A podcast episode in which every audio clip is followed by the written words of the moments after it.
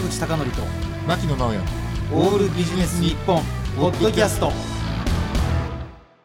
坂口孝則と牧野直哉のオールビジネス日本本日のゲストは先週に引き続き寿司最初のオーナーシェフ最初信彦さんです。今週もよろしくお願いします、はい、よろしくお願いいたします。ありがとうございます。先週はいろんなね、うん。事情をお聞きしたんですけども、はい。どうやら牧野さんははい。寿司最初の写真で、はい。ウニがあまりにも溢れてるやつ で衝撃を受けたということ衝で撃ですね。それがそもそも何だったのかも含めて説明してもらっ本ていいですか？当ですね、うんあのお寿司のウニの写真で、はい。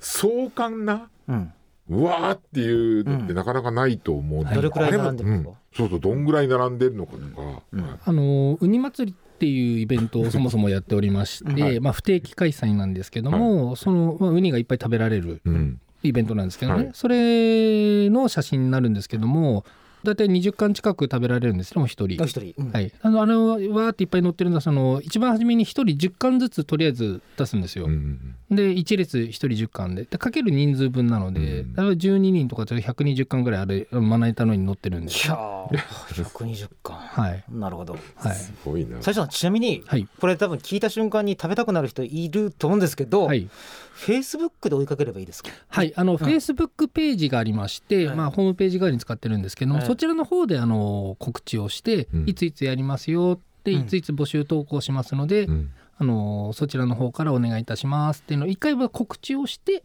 だいたい翌日に、あ翌日。うん。翌日にエントリーですよって。でエントリーあ。と何月何日の何時からやりますよってエントリー投稿が翌日にやって。で。そちらの方にわーっと書き込みしていただいて。っえていう形。えなるほど。じゃあもうはぐれメタル並みのこうレアキャラなわけですね。あのーずーっと見とかなきゃ。まあ、皆さんにお願いしてるのは、ええ。いつやるか分かんないので、寝る前にでもあ最初って最近やってっかなとかやるのかなっていうふうにちょっとポチッと見てみ開けてくれると非常に嬉しいです。サリさん質問があります。はい、ちょっと小市民の質問なんですけど、はい。そういうふうな祭りに行こうと思ったらい。くらぐらい持っていけばいいんですか、あそれはあのずーっとあの、定額でやってまして、ええ。1万5千円で税込みで2時間飲み放題がついて、はい。でウニも。ウニがそんだけいっぱい食べられて。でとどめにそのウニクというその登録商標のウニのお肉で巻いたやつですね、それがもうちゃんと1人1貫ちゃんとついて。サリさん秘密にしとくんで次いつ開催なんですか？ラジオで秘密向いやそうないですよね。よく思いますか、は。い、あの月に1回ぐらいですか？いやあのーなんでこれをやってるかっていうのとなぜ不定期なのかっていうのがあるんですけどウニっていうのは、はい。極めてその価格の変動が僕の思うには一番激しいものだと思うんですよ。食はい。あの僕らの寿司屋のネタの中でもう天候だったりいろんなことでウニの値段っていうのはすごい変わるんですね。で特に年末年始だったとか繁忙期の、まあ、変な話ですけど当然上がりますし、うんであの台風とかなんとか来てわーっと海が荒れると上がりますし。うん。逆に言うと生産過剰じゃないですけどいっぱい出ちゃってそれで例えば世の中が簡単にもこう転んで不景気だったりするとダブついと安くもなりますし。でその一番安いって最近で一番安くな突入したっていう時に中貝さんが OK を出してやっていいよって言われた時にだけやってるんですよ。なるほど。あんまり僕の都合じゃないこれは面白い。もともとは11年前にツイッターのアカウントを取った時にツイッターで始めてたんです僕。だから140文字じゃないですか、はいはい。あそのあのリツイートされるところのあアカウントとかもついちゃうので110文字にもう当時はもそっか。うそれに、以前はリツイートした人のアカウントもついてましたね。そうです。もう最近あまり使ってないからよくわかんないですけど、だから110文字にしぐらいにコンパクトに何月何日ウニ祭り開催、ででそういうのでスタートしたんですよ。今はそのフェイスブックページなのでまあ大体実名の方で来るからあれですけども、でそれでフラッシュ的にやってたんですね。なるほどただその基本スタンスとしてはそのそのウニが安く出せますよっていう時にうん中貝さんがまたすごいもう僕に協力してくださるので。まあ、結局そのウニ祭りをやって、まあ、お客さんに認知していただいて、まあ、あとは普段来てねっていう、うんうんまあ、宣伝半分なのでで中貝さんもちょっと高いなってあったとしても、まあ、結局日常的に僕のお店が繁盛すれば、うん。僕そこでしか基本的に魚買わないんで。うんそっかそっか。マルシューさんっていうところなんですけどもそちらでしか買いませんのでまあ宣伝費として協力してくれてる、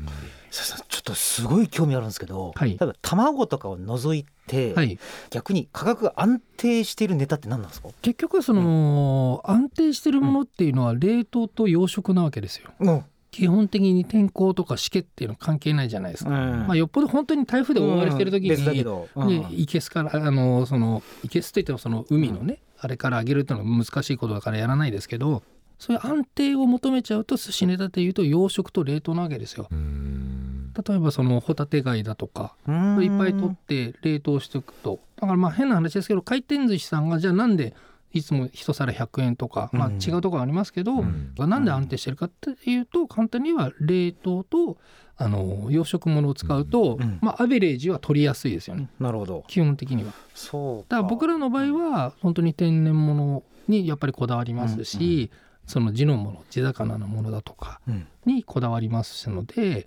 ね、いつでもどこでも食べられるっていうものじゃないものばっかり探すので、まあ、チェンジャブルなわけですよね。変動相場制ですから。要は競りってオークションなので,、でその中でウニが多分最たるもので。なるほど。なのでそれがこうボトムに来た時に中貝さんが5を出してくる。祭りというのに消化してやっているってこと、ね、はい、ささんちょっともう一個質問があるんですけどね、はい、あの今ずっとさやさんこだわりを聞いてきたんですが、はい、私ある銀座の寿司屋さんで、はいあのシャリ少なめにしてくださいって言ったら、はい、露骨に嫌な顔されまして、あのシャリも含めて美味しいちょうどサイズにやってるって多分こだわりがあったと思うんですけども、なんかそういうふうな最近はなんかシャリを少なめとかいうニーズってないですか？いやすごい多いですよすごい多い、すごい多いです。特に僕のところはコースなので、うん、あの前半とか中盤までその、うん、料理が多いですから、もうお腹いっぱいになっちゃうんですよ、ええ、そういう方が多いのでまあシャリちっちゃめにっていう方は多いですよ。じゃあ僕が遠慮したのが間違いなんですねいやいや。普通に堂々と言えば。いやいや全然もうどうでも何もだって好みなので、まあ、僕その寿司屋さんで、まあ、カウンターに当然座られたんですよね。はい座りました。カウンターに座るってどういうことかというと、それが言える権利があるからカウンターなんですよ。おまた黄色いテロップ出ましたね。はい。言える権利がある。うん、ちょっとお話するのかもしれないですけど、あのテーブル席だとか、あのお座敷だとか小上がりとかあるじゃないですか。で僕ら子供の時にまあ父親にあのまあ、家族でお寿司食べに行った時にカウンターに当然よくある話ですけど座れないわけですでお座敷に行くじゃないですか。で子供心にあるカウンターでなんであっち行けないの？って、あっちは大人になって稼いでから行くようになるのよっていうふうに言われたんですけど。それいいなんでなんですけども、結局お座敷に行くと例えば上握りとか波握りとかかっぱ巻きとかお決まりっていうのを頼むじゃないですか。お決まりお決まり。はい。でそれってあんまりこう伊田さんと直接喋れないじゃないですか。だからまあ言うなればその板前さん任せでもので来るわけですけど、カウンターっていうのはじゃあ要は今日いいね何があるんですかっていうふうに聞いたりだとかあとご飯小さめにお願いしますだとか個別な注文ができる権利があるのがカウンターなんですよ。なるほどなのでちょっと高いんですよ。うんうん、要はあのお好みというのは、うんうん、あなたのためのお好みを作るわけじゃないですか。うんだからそれであの嫌な顔されるっていうのは僕の中ではありえない。ありえない。聞いて、じゃあ今度からもちゃんと正当な主張をすればいいんです、だからそのカウンターに座るっていうのはそういうわがままがある意味あのよっぽど奇抜なこととかされるのはよろしくないですけど、ご飯小さくしてたとか、好き嫌いが多い方ですよねよく、要は特上握りとかだと、まあ1個ぐらいは変えたりはしますけどアレルギーとかねそういう方のは1個ぐらいは甲殻類の方、アレルギーの方やっぱり多いですからエビ科にダメな方ってすごい多いので,、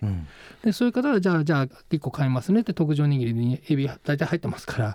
外して変えてたりはしますけど基本的にはそのセットのものっていうのは変更できないその分安いっていうルール、う。ん、でカウンターは1個2個自分の好きなものだけを食べる。でその時のカスタマイズですよね、うん、じゃあイカを塩でもらえますかとか、うん、それを言う権利があるのがカウンターなわけです。なるほどあのまあ、逆に言えばカウンターに座りたいって言った時点でじゃあ分かってるわね あんたって大人になって稼いでかつその分高いんだよということですね。はい、あの今最初さんがたまたまカスタマイズの話なさいましたけども、はい、あのコロナ禍で逆の意味で、はい、全くカスタマイズしない回転寿司は、むしろ最高益を叩き出したりしてましたよね。してましたね。でやはりこのカスタマイズって言葉ありましたけど、やっぱり対面型のこう握る系の寿司はやっぱり皆さんの同業者でも苦戦してましたか？やっぱり。いや大苦戦ですよ、大苦戦。大苦戦ですね。大苦戦ですか。はい。まあ僕のいた銀座でもそのチェーン店系のまあ有名なねところ24時間やってられる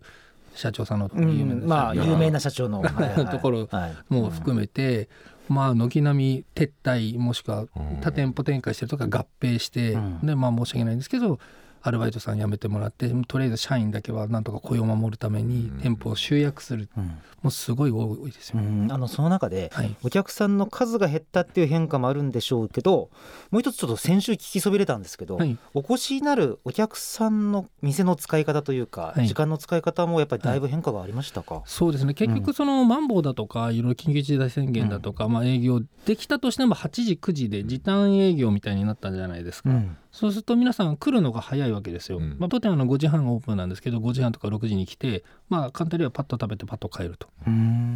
だから後ろがあの短いですから、うん、短いとか内側決まってますので8時までだとか要は8時までしかお酒売っちゃダメだとか、うん、そういうで形でしたから来られたとしても皆さん早いですよね5時半6時。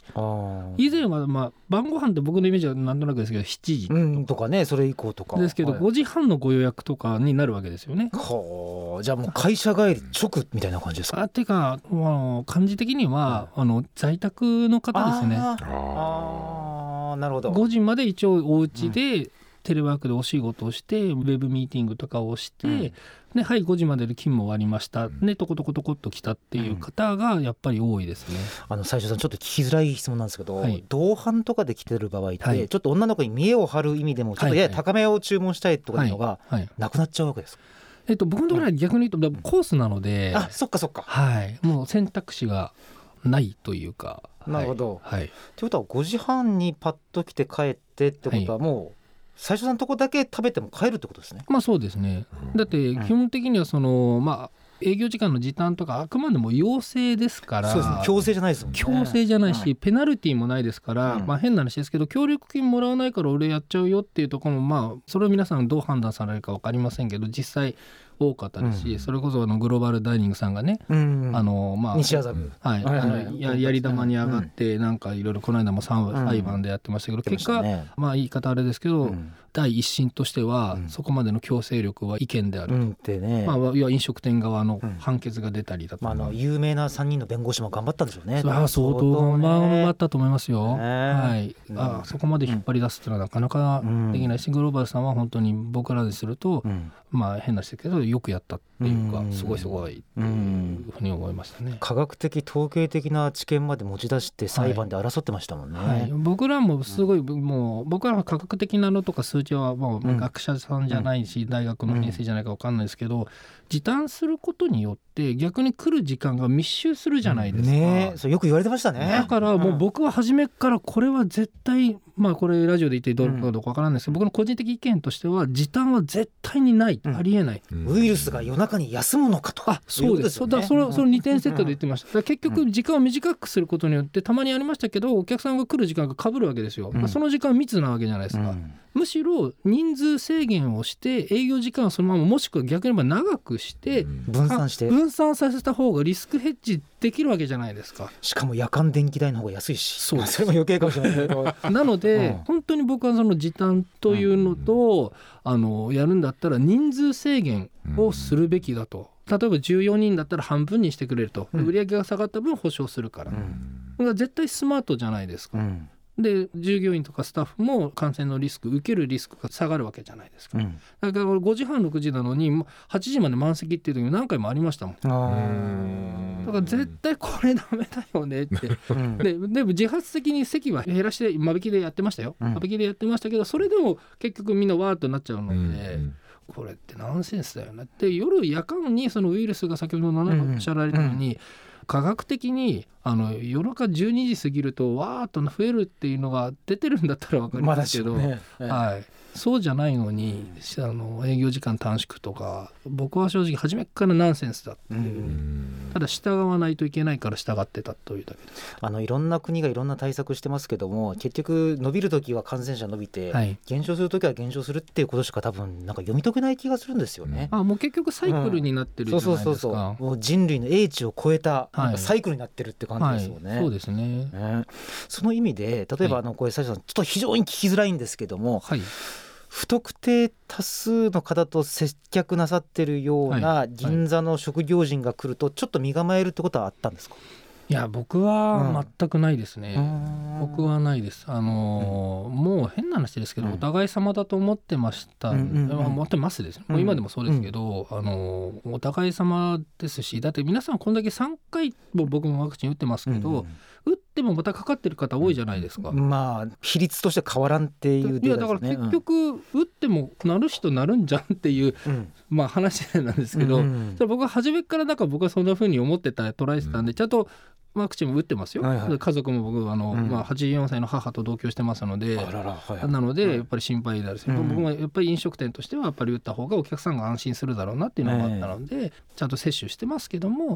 っぱりの同業者の人間はやっぱり同じ気持ちですから。うんやっぱり同じ立場ですので,、ね、で身構えるというのはまあ全くないです、なるほど。あの先ほどその店舗の話しましたけど、はい、あの今度銀座に再移転なさるときに、はい、屋号を寿司最初から銀座最初に変更なさるそうなんですけども、これに込められた思いっていうかやっぱり銀座っていうのを次の足場にしていくっていう強い思いですか、はい、そうですね。あのーなぜ、まあ、そもそも変更しようかっていうのは、まあもともと創業時やって寿司どころ最初だったんですよ実は。あなるほど。で銀座に行く時にちょっとあのマイナーチェンジで寿司最初ってにしたんですね。などころを外したんですけど、うん、それも単純にあの、まあ、今寿司なんとかが流行ってるっていうのも5年 ぐらい前から寿司なんとかで流行ってるっていうのもあったんですけど、まあ、あと言いやすいだろうなって言って寿司最初にしたんですけど、うん、今回についてはそのもう寿司ってまあ、本当に基本は寿司なんですけどももう最初信彦20年間一応料理やらせていただいてその集大成を銀座でやると。はい、なのでいや集大成ってまだ浅井さん。長い人生だからいやいやそうなんですけど一応20 年のね。あ20年ね。20年の集大成を銀座での最初信彦ですっていうもうなんていうのそれ以上でもそれ以下でもない最初です。最初が作るお料理を召し上がってください、っていうつもりでそれがどこなのって言ったらそのもう日本ではもう本当に銀座寿司屋300軒ぐらいありますからね、うん。うん、はい、そこで銀座っていうのはやっぱ世界中の人が知ってますよ。銀座六本木浅草お台場。皆さんこの4つの地名は大体知ってます。東京に来る人は、うんうん、でやっぱり寿司と銀座が関わってるっていうのもよくご存知です、外国の方も。えーなのでもともと僕その銀座に5年間いた時も、まあ、ちょっとですけどそんなに堪能ではないですけど、うん、一応僕英語しゃべるんで海外からの方がすごい多かったんですよ。あの個人ツアーのまあ言ったらなんですけどちょっとお金持ちの方々が銀座の寿司っていうのはやっぱり分かってきてますので,、でその時に銀座ってやっぱりすごいなっていうのを思ってたので銀座の最初さんっていうのにもうシンプルに行っていろんなその、まあ、野菜をやることにもなりましたのでお野菜を絡めたお料理だったりですとか今回はお肉もまた、まあ、う肉でももともとお肉使っちゃってますし、うん、そういうのをもうちょっと広げたものもいろいろやっていきたいと、うん、寿司だけではなくてただ美味しくて素材もこだわってて一流のものしか使わない。それが銀座でこれぐらいの安心した価格で食べれますよっていうのを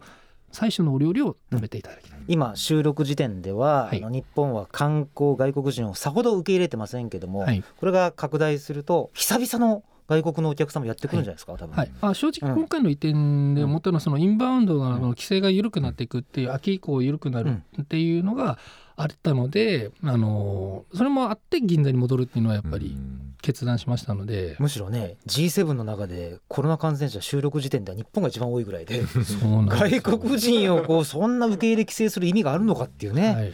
って気がしますからね。はい、あと円の状態が、ああそうか。円安が、はい、はいもしかしたら秋口には140円をねさらにもっと円安になってる可能性ありますもんね。昔多分ね皆さんご存知だと思うんですけど、かすかの教育さ80円とか90円とかありましたありました。結構長かったじゃないですか、うん、超円その時から考えてたら3分の1がっていうことですいやいやもうに日本のあらゆるものが海外の方からするとめちゃめちゃ安いですよ、ね、いやそうでしょう、ね、本当に、はい、よくそのまあちょっとね時間あれですからちょっと走りますけどニューヨークなんかだと寿司4万5万当たり前ですから今。よくあの最近でもニュースになってますけど、ラーメン一杯3000円なの。3000円とかね。そうそう。西海岸東海岸ね、はい、そう言いますもんね、はい、大戸屋さんのサバの塩焼き定食、うん、ホッケの開き定食が30何ドルですからね。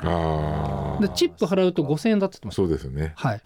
なので多分日本に来たらえこんな値段でいいの？多分みんなびっくりするんですよ、うん、そうだと思います。特に伝統的な寿司がそれだけ安く食えたら結構彼らとしては衝撃的ですよね。衝撃的だと思います、はい、あのちなみにその時になんかちょっとここでクラウドファンディングで移転の応援をしてもらう予定とあるんですが、はい、ぜひこれについてもお伺いしたいんですけど、うんはい、なんかあのあれですか？クラウドファンディングで代わりに何かお寿司があの食事券がメインの場所、あの銀座からの今のところに撤退する時にもあのクラウドファンディングですごいお世話になったのでもう一回やるのはいかがなものかと思ったんですけど本当に何しろお金がないので、まあ、あとお客様にもメリットがあるリターンなので、うん、その食事券に例えばドリンクがいろいろついてくるきますよだとか。あと20周年記念なので今ちょっとまだあのあれなんですけどノベルティであのとてもいいあのフリーカップの湯飲みを実は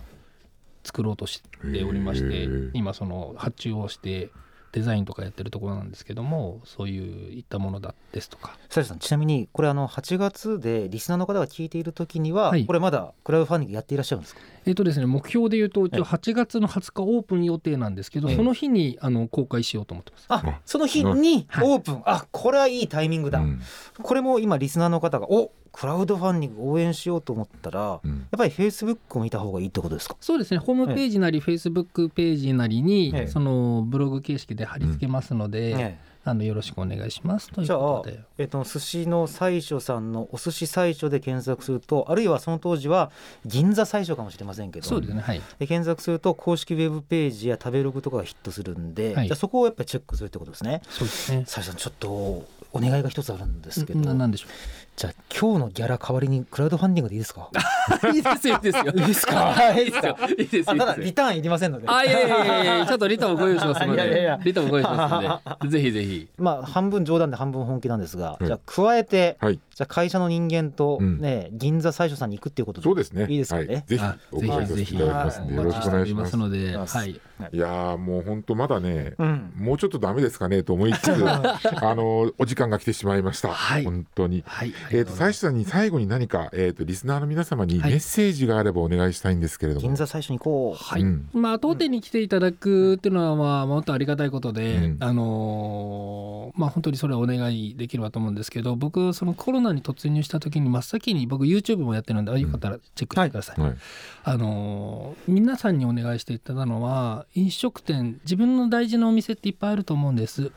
1つ2つは。うん、あの他に例えば今も感染ちょっと拡大してますけども、うん、あの食べなくても知ってるお店だったりしたら元気にしてるとか顔出してあげてほしいんですよ、うん、食べなくてもいいです。極論で言えば。まあお持ち帰りやってるとこだったらお持ち帰りでちょっと持って帰るとかね。あの僕ら本当に今まあだいぶ皆さんこう自己判断で動くようになりましたけども、まあ、制約とかいろんなのがあってものすごく寂しい思いして、僕もそうでしたけど孤独だった人っていっぱいいるし、今も多いと思うんですよ。なんですよ。なので、まあ、うちに来ていただくというのはもう本当ありがたいんですけども、その大事なお店、ここはなくしたくないっていうところあると思うんです。そういうところにあの顔を出してあげるだけでもお店の方ってあ俺まだやってていいんだとかまだまだ希望が見えるって。今ちょっと忙しくて来れないし会社で制約されてるから外食ダメなんだよっていうでも一言でも嘘でもいいからもう顔出してもらえるとあまだじゃあ踏ん張ろうかなとかやっぱりやめてる店多いのでもしくはやめようかなって思ってる店も多いと思うんです。うん、そこがまあ判断は経営者の判断ですけどそこで踏みとどまるなりなじゃあなんか新しいこと考えようかなだとか、あのデリバリー頑張ろうかなだとかっていうのはやっぱりそういう声があると皆さん立ち上がる力になると思うんですよ。ですからうちも大事ですけど、あの大事なお店多分1軒2軒は皆さんあると思いますので、うん、そちらにちょっと最近行ってねえなって心配してるかなと、うん、あのおじちゃん元気かなみたいな感じで行ける時やったら顔出してあげてほしいです、うん、ということは食文化は我々一人一人が支えるんだということですね。はい、ありがとうございます。2回にわたってのゲストは寿司最初の最初信彦さんでした。ありがとうございました。ありがとうございました。ありがとうございました。坂口孝則と牧野直哉のオールビジネス日本ポッドキャスト。今回はここまで。次回もお楽しみに。